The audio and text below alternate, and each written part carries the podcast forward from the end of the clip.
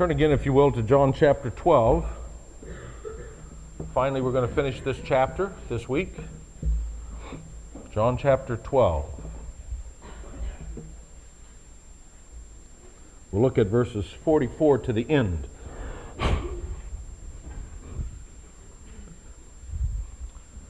The other night I was working to update a resume. Not my own, you understand. Sorry, you're stuck with me. Uh, Trisha's resume. We were working on it, and anyway, I had resumes on my mind. We'd been thinking about that, and the next morning I came back and began to study again. And I opened one of my commentaries, and there, what to my wondering eyes should appear but this statement.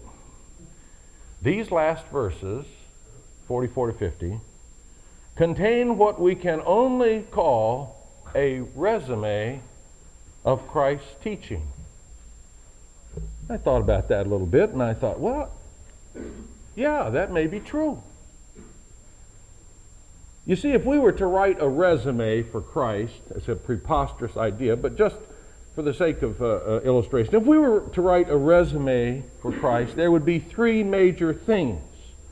We'd say he's held three great offices that qualify him for all glory and honor and everything. First of all, he has been the prophet among all prophets. As a prophet, he shows us what God is like. Secondly, he has been the great high priest. As a great high priest, he makes atonement for sin, and he's a mediator. He brings us, reconciles us to God. And thirdly, he's the King of kings. And as the King of kings, he subdues all things under his authority and rules over Christ's over God's kingdom. The prophet, the priest, the king. Those are not the three points of the sermon, by the way. That takes the whole Bible to unfold all of that. But in our text this morning, we do have one of those things, the first. Here is kind of a resume of what Jesus did as a prophet. Doesn't even talk about being a priest, that comes when he goes to the cross and all of that. And about being a king, that comes when he's exalted to the right hand of the Father and rules from then on. But here we have his teaching, what he did as a prophet. Here's a little summary. Now, actually, this is probably not a sermon of Jesus because we see in the verse before that Jesus had uh, gone away and hid himself. And here I think what we have doing is John kind of taking some excerpts of things and putting it together as kind of a summary statement or a resume, as the one, one writer said, of how Jesus taught what it is that he had to say in this prophetic ministry of showing God to us. Let me read it, verse 44. Then Jesus cried out, When a man believes in me, he does not believe in me only, but in the one who sent me. When he looks at me, he sees the one who sent me. I have come into the world as a light, so that no one who believes in me should stay in darkness. As for the person who hears my words but does not keep them, I do not judge him, for I did not come to judge the world, but to save it. There is a judge for the one who rejects me and does not accept my words. That very word which I spoke will condemn him on the last day. For I did not speak of my own accord, but the Father who sent me commanded me what to say and how to say it. I know that his command leads to eternal life. So whatever I say is just what the Father has told me to say. Let's pray. Lord, I need your strength to preach this text again. And we all need wisdom to hear it. So help us, we pray, as we uh, sit at your feet to hear your word and to understand it. We pray in Jesus' name. Amen. Three things that we should learn from this text. the first is this that Jesus cares about your soul. Jesus cares about your soul. And one of the characteristic things about prophets was the passion with which they proclaimed God's truth. John starts this little resume of Jesus' teaching by showing that he too proclaimed God's truth with a prophet like passion. And when we see that passion of Jesus, we understand how much he cares for us. I'm speaking of that little phrase that begins verse 44. Then Jesus cried out. Actually, only one word in Greek, the little word krazo. But it's a very significant word for understanding of what's going on here. I did a little study of this word krazo and, in what is probably the best and most thorough and most authoritative dictionary of theological uh, uh, words ever written. It's, it's a whole shelf on my, on, on in my study. Uh, we call it Kittel after the, after the uh, editor of it, for short. Well, listen to what Kittel says about this word krazo or cry out. He says, This is a word like croak, like croak. It's a KR sound plus a vowel plus a guttural. A guttural are those sounds you make way back in, uh, in the back of your throat. Uh, the Hebrew is full of that. That's why they say you learn to speak Hebrew, Hebrew by listening to the camel spit. It's kind of the sounds, okay? This word is like croak. It suggests a rough or raucous sound. It's based on the croaking of the ravens. In other words, this is this talks about a sound that's hard to ignore, a sound that might get on your nerves, frankly. And it's used that way, this cry out. It's used, for example, of the, of the sound a donkey makes sometimes. That, that kind of get to you. Or it's used of, of, of the crying out of a woman in the pain of childbirth. Or it's used in the Old Testament, the Greek Old Testament, when Joshua, Joshua fit the battle of Jericho, you know, and they marched around and then they cried out a great shout. Now, Kittel points out that for the Greeks and the Romans, they felt that this kind of crying out was bar- barbarious, barbaric, and it was unworthy of the gods. And that just would not have any place for the gods to be so passionate. A lot of churches still feel that way. We want decorum at all cost. We must have decorum. But in Judaism, this word was particularly used of the proclamation of the prophets.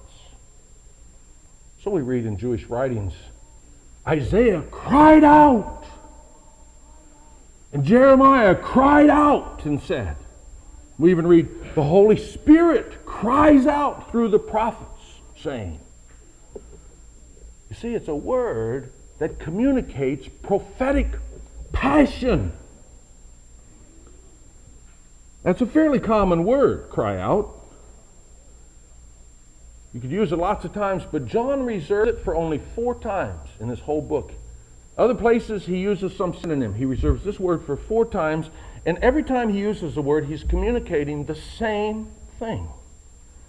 The intricate mysteries of Jesus' person and work, and the urgency of us knowing who he is and what he's done. Every time he says someone cried out, he's talking about Jesus, who he is, and what he's done, and how important it is that we understand it. Let me tell you the four times. First of all is in uh, John 1.15, John the Baptizer cries out, he says. What does he say? This is he of whom I've said, the one coming after me surpasses me because he was before me. He cries out concerning the identity of Jesus. And then in John 7:28, Jesus himself cries out, I am not here on my own, but he who sent me is true, and you don't know him with a passion. He cries out concerning his identity. And then in John 7:37 again, Jesus cries out, "If anyone's thirsty, let him come to me. Whoever believes in me, as the scripture says, springs of living water will flow from within it." Crying out concerning his identity and the urgency of knowing him. And then this passage, Jesus cries out, when a man believes in me, he doesn't believe in me only, he believes in the one who sent me.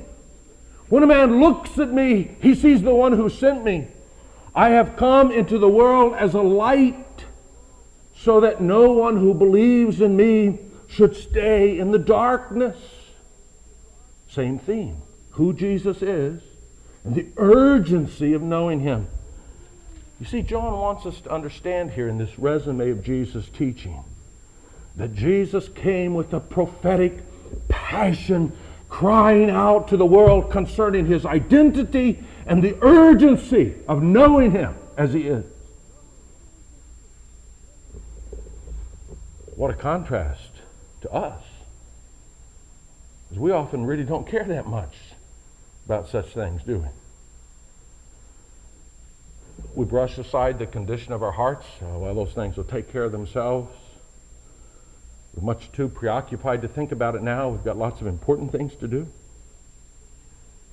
But you see, Jesus understands that in spite of all of our busyness, in spite of the high tech, fast pace, grab all the success you can while you can kind of world that we live in, in spite of all the distractions, we live in increasing moral darkness. And that's the reason he came as a light so that those who believe in him would not have to live in the darkness anymore, could see in the midst of the darkness. And there's an urgency about that. Someone has to cry out and say, Listen! Stop a minute! Turn around! What are you doing? So in the Old Testament, when God sent his prophets, they did extraordinary things. People thought they were crazy. And when Jesus came, trying to communicate how much he cares about our soul, he didn't come holding the chair in philosophy of some great university where he wrote esoteric tomes for the curiosity of the scholars. No came walking in the streets, preaching on the hillside, angry in the temple, showing a prophetic passion for our souls. It caused him to walk in our shoes. That's why he still sends preachers to stand up here and make fools of ourselves.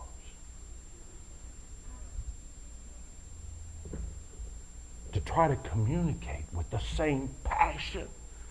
Whether you care or not, He cares. He cares for your soul. But He doesn't just care. That would be great that He cares. He doesn't just care. Second thing we find in our text is that Jesus reveals God to us.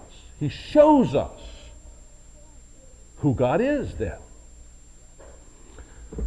Did you ever think about what would you know about God if you never had heard about Jesus? What would you know? How much would you know about God if you knew nothing about Jesus, if Jesus had never come? Of course, you don't have to wonder because Jesus has come and you can't escape the fact that you know something about God from him. But for much of the world, it's not an academic question. Millions and millions, billions of people in the world probably do not know Jesus at all, perhaps have never heard his name even one time. What could they know about God? Well, in Romans 1, God tells us that they do know something. They're not ignorant completely. But they can really only know two things. They can know that God is, and they can know that He's mighty powerful. That's it. There's something, and it's awesome. Supernatural power. That's what you can know. Just looking around, you can say, wow, there's some kind of power here that I don't understand. It's bigger than me. Now, that may not be a God of love that you know. He could be a tyrant. It, it, it may not be necessarily some wise controller of the universe. It could be some force that's on vacation from his universe. In fact, it doesn't even have to be a person. It could just be some impersonal energy or something. You don't know. Apart from Jesus, all we could know is there's some supernatural. That's a frightening thing. People for whom that's the entire knowledge of God they have live in servile fear. Because maybe the supernatural thing is in this pulpit here. What might it do? It might break out against me. Or maybe it's in the mountain there. Maybe I better bring offerings to it. Or what if it explodes and kills me? And without any moral law, people are on their own. It's the law of the jungle. There's no restraint of evil. So we're even afraid, people even afraid of each other because it's the law of the jungle. And death, what does death mean? It's a supernatural power, but is it good or is it evil? Is it personal or is it impersonal? Where is it? Is it in everything? Is it far off? Don't know. Jesus rightly characterizes that as darkness. Darkness. Living in darkness. Knowing that there's something there. You hear the sound in the night, but you don't know what it is. But Jesus came to show us who God is, what He's like. This has been His repeated claim.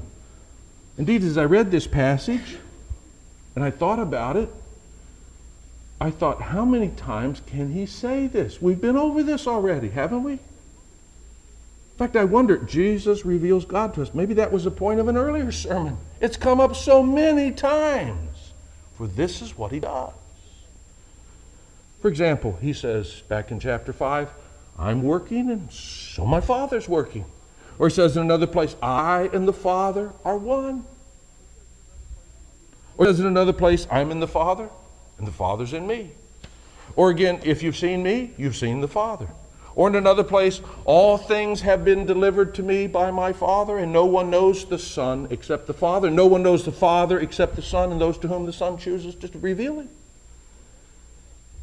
Wherever you look, you find Jesus claiming that he shows God to us.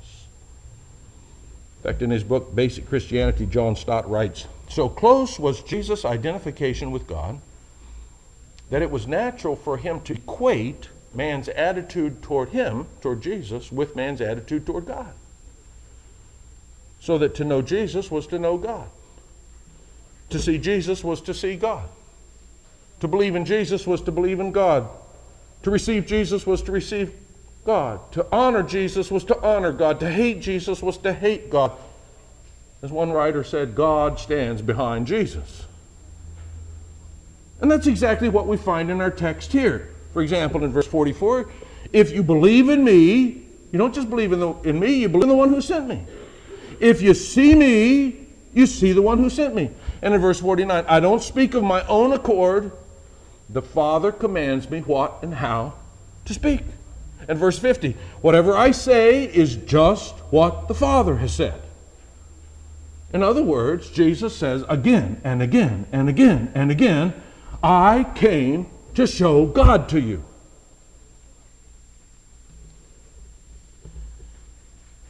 To reveal Him is the proper theological word. But that's what it means. Reveal means re, means go back. Veil, short for veil, to bring back the veil, the curtain. Draw back the curtain so that you can see what you didn't see before. Jesus said, I've come to pull the curtain back and show you what God is like. You want to see God? Look here, I'll show you. See me? He says. Now you can know what God's like. Only through Jesus could we understand that God is both powerful and personal that he's both the creator and the daily sustainer of the universe.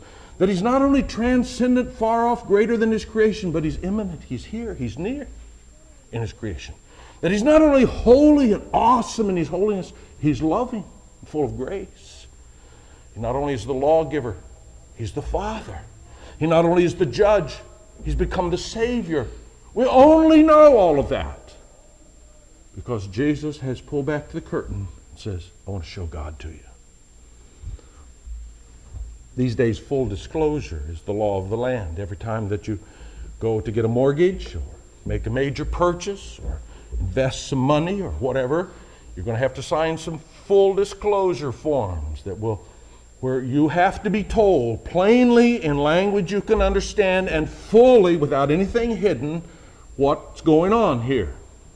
That's good.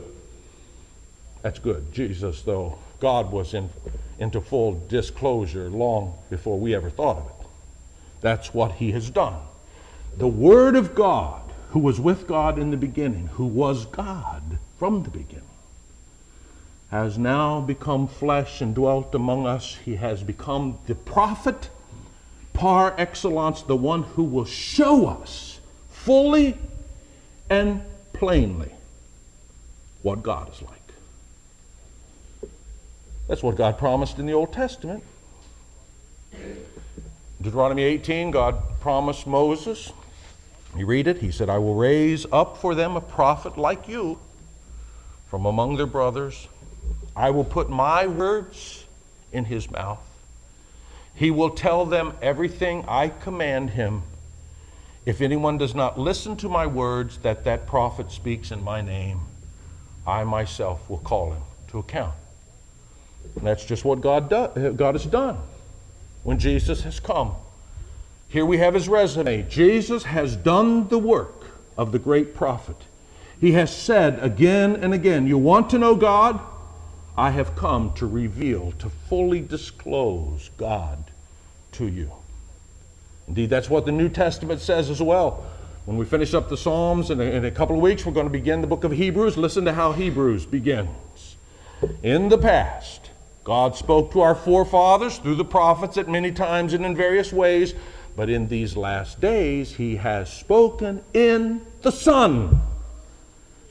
The Son is the radiance of God's glory and the exact representation of His being. Pretty good revelation, isn't it? The prophets gave you a little sketch here and there, a little picture, a little word picture. But the Son is the full blown thing, all the glory, the exact representation of God, so that Jesus can say, If you've seen me, you've seen the Father. Before we leave this points morning, I challenge you I encourage you to think carefully what is it that has formed your view of God? If you're like so many, there are a variety of influences that have helped define God in your mind. Probably when you went to Sunday school sometime, you heard some things that's had an impact. You've heard some sermons that's had an impact. And you also read some things in a book here or there, and you saw a movie that talked about God, and that had an impact. And you read some little guidepost story once, and that had a big impact on you. And you remember that. And, and then you've talked with your friends, and people, people have told you things, and that all kind of adds to the little mosaic of what God's like in your mind. And then, probably without question, the biggest thing is that your view of God is probably He's just like your daddy because that's what we grow up with. And so we all have this picture, this image of what God is like in our mind. It's a composite drawing from all these little bits and pieces, some true, some false, some noble, some silly. And we have this picture in our mind of what God is like. Sometimes that picture brings us great comfort, sometimes it terrorizes us. But the truth is, it doesn't matter. Because it's a God of our imagination. It's not the true God.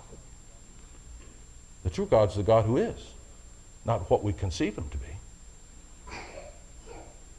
The true God is known only one way. Jesus reveals him to us as he's prophesied in the Old Testament and as Jesus' revelation is recorded in the New Testament, we see God. So God can be known accurately, not through all these little bits and pieces that we gather to put together the composite drawing, no. He can be known accurately only as we focus our attention on knowing Jesus. That's the only way. So you want to know God? Well, do you take time to consider his son, who is the exact representation of his being? Do you make any effort to know Jesus? Do you submit your thinking to his truth? Do you come to him and say, I understand, I know that as good as my picture may be, it's not perfect yet. You need to reform it again. You need to change the picture. Or do you just go on with whatever notion of God you picked up years ago and that's good enough, close enough? You see, you will only know God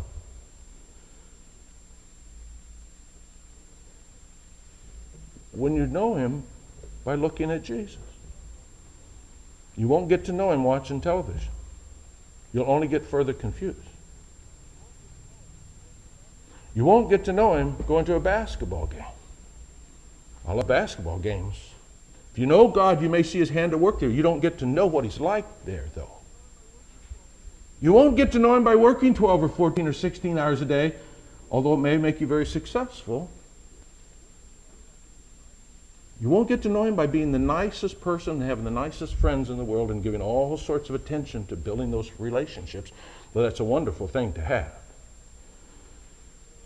You will only know God when you fix your eyes, your mind, your heart on knowing Jesus who is revealed in His Word. And that takes time and effort and attention that we always are tempted to give to something else.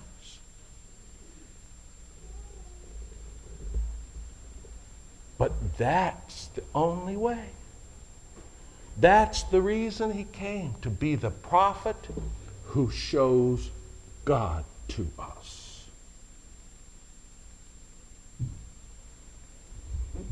Now, some believe that, some don't. Which brings us to our last point. You can't escape Jesus' testimony. You cannot escape Jesus' testimony. You know, prophets were not popular. People sometimes thought they were crazy. Sometimes they did things that looked crazy. People sought to destroy them, sometimes did. So, what about this prophet? This living word of God who shows God to us. Well, people thought he was crazy too. And many people hated him, and a few followed him. They decided to destroy him too. In fact, they thought they did a pretty good job. They hung him on a cross and let him suffer until he died, executed. People don't like prophets. Maybe you don't either. What happens if you don't believe in Jesus? What happens if you hear all of this and you walk away saying, that preacher is crazy? I don't buy it.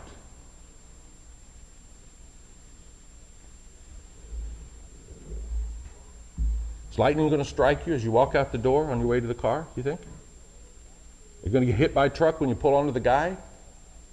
You don't believe it? No, probably not. What's going to happen if you hear all this and you say, What a bunch of bunk? Walk off. What's going to happen? Nothing. Nothing. Life's going to go on like it did today, tomorrow.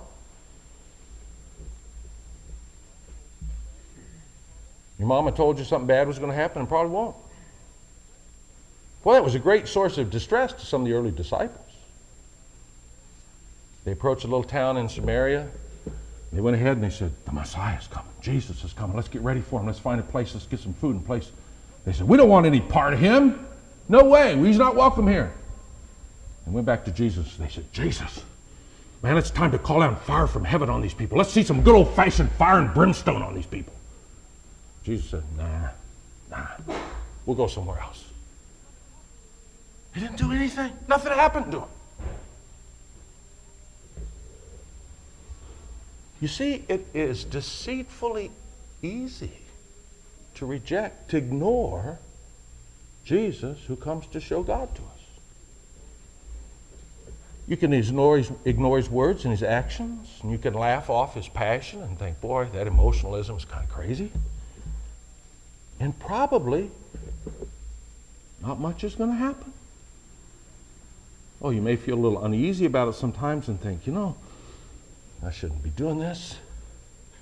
But your friends will pump you up and they'll say, hey, this is great, man. You don't have to worry with all that religious stuff. Isn't that a bunch of craziness? You get pumped up and you say, yeah, I, I shouldn't buy into that. You may say, this boy, this is easy. In fact, you know what? It's almost too easy. It's kind of almost scary that it's so easy to just walk away. Yeah, it is too easy. It's an illusion. It's an illusion imposed on you by the great deceiver who would be perfectly comfortable to have you sleeping in the dark rather than disturbed by the light. And so people go on snoozing, and it's easy. But here it says that ultimately you can't get away from it. You can't escape in the long run. Short term, nothing's going to happen. But you cannot escape forever. That's what we read in verse 47 and 48. Let me read again. As for the person who hears my words, but does not keep them, I'm going to rain fire and brimstone down and destroy them. Oh, it's Noah says. I do not judge him.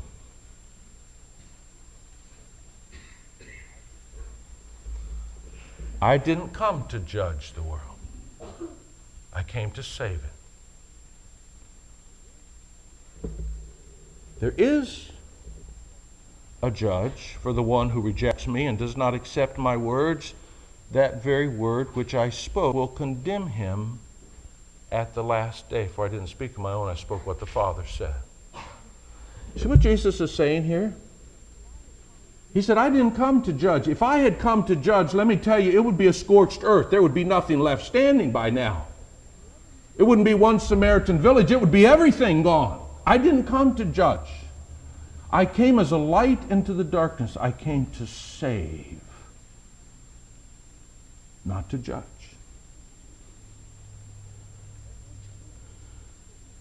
And that's what he's doing. That's what he's still doing. So people reject him and they get away with it.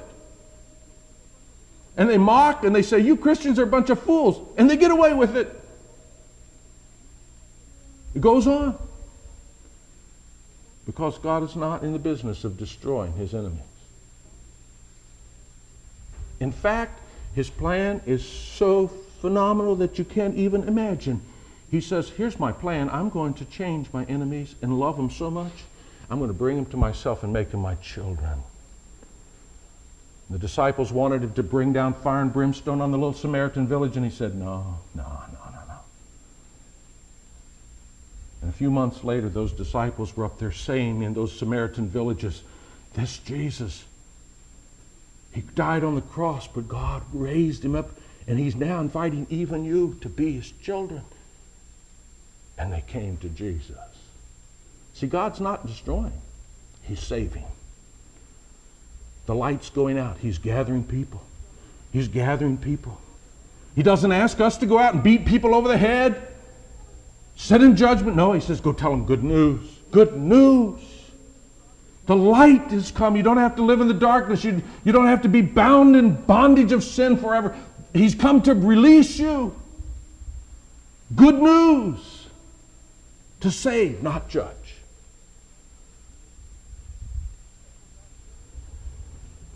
That's what God's doing these days.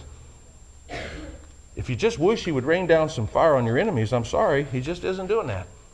It's not going to happen anytime today, I don't think. Oh, but don't think that judgment's never coming. It's coming someday. Just that that's not God's agenda now. God's agenda now is to not judge, to save. And when judgment comes, don't you think that those who've had the most opportunity would be the most guilty? That those who spurned his grace then would have to answer for that? Well, that's what this text says. Jesus says, I didn't come to judge, I came to save. But when you face judgment, what are you going to face? You're going to face just what I'm saying to you right now. Those words are going to come back to haunt you. You know, these days, it seems like we have an endless string of scandals going on. There are congressional investigations into everything. And it seems like in all of these congressional investigations, there's a recurring theme that comes out. Maybe it's true in every court of law, I don't know, but I, that's where I've heard it is in the, in, in the congressional investigations. It always comes down to this who knew what and when did they know it?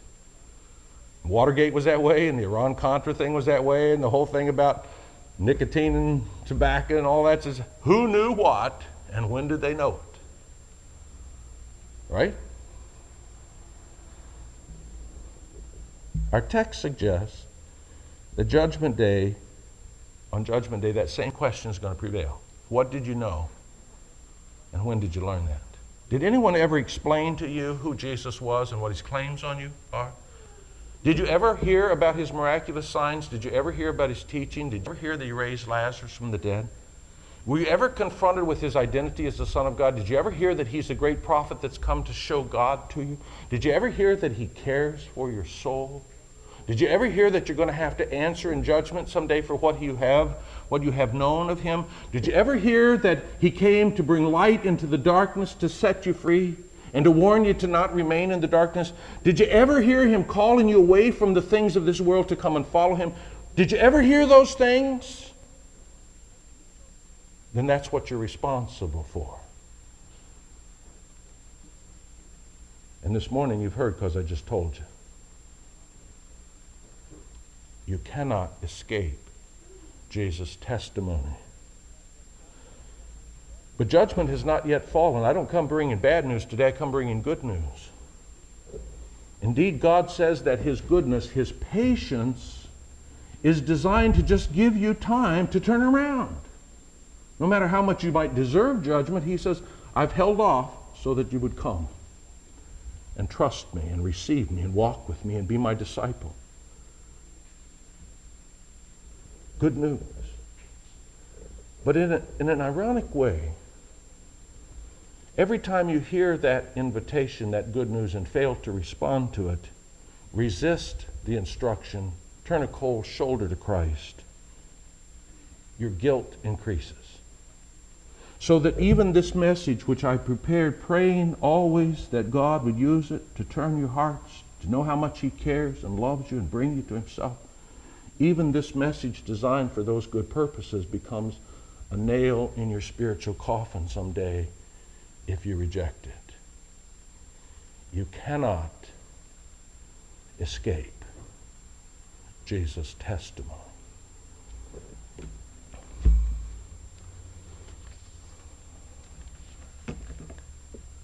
Last weekend, the movie Star Wars was re released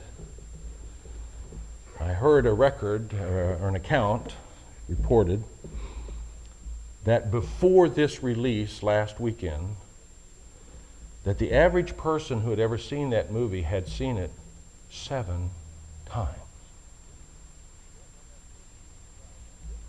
And yet, on that first weekend out of this release, it grossed $22.7 million in a weekend. It's a phenomenal movie success.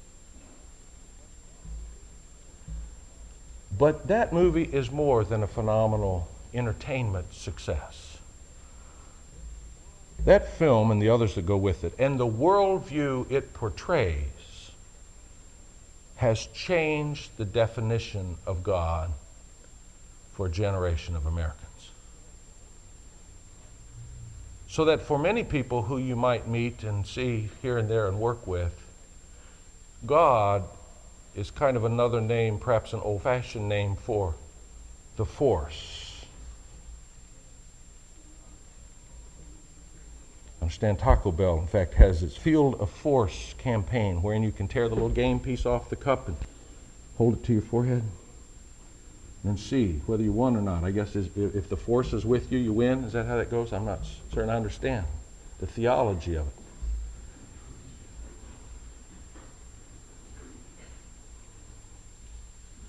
A deeply spiritual, religious piece of entertainment. Beautiful, wonderful piece of entertainment. Deeply religious point of view. A defining theological statement for a lot of people. Kids.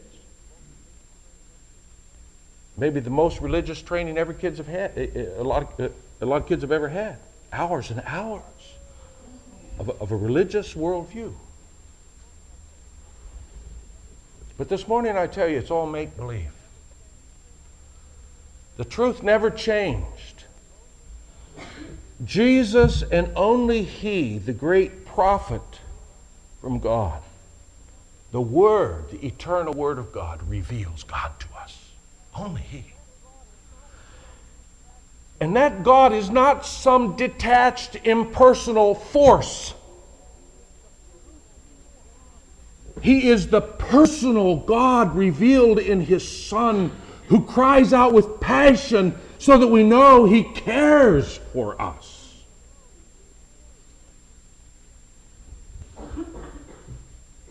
For he knows that though this a day of grace, a day of good news, though today rebellion is not being crushed underfoot, there is coming a day of judgment, and you will not escape the testimony he has given.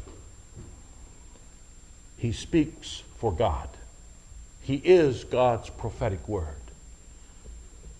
And by that you will be judged. Amen. Let's pray. Father, thank you for this truth.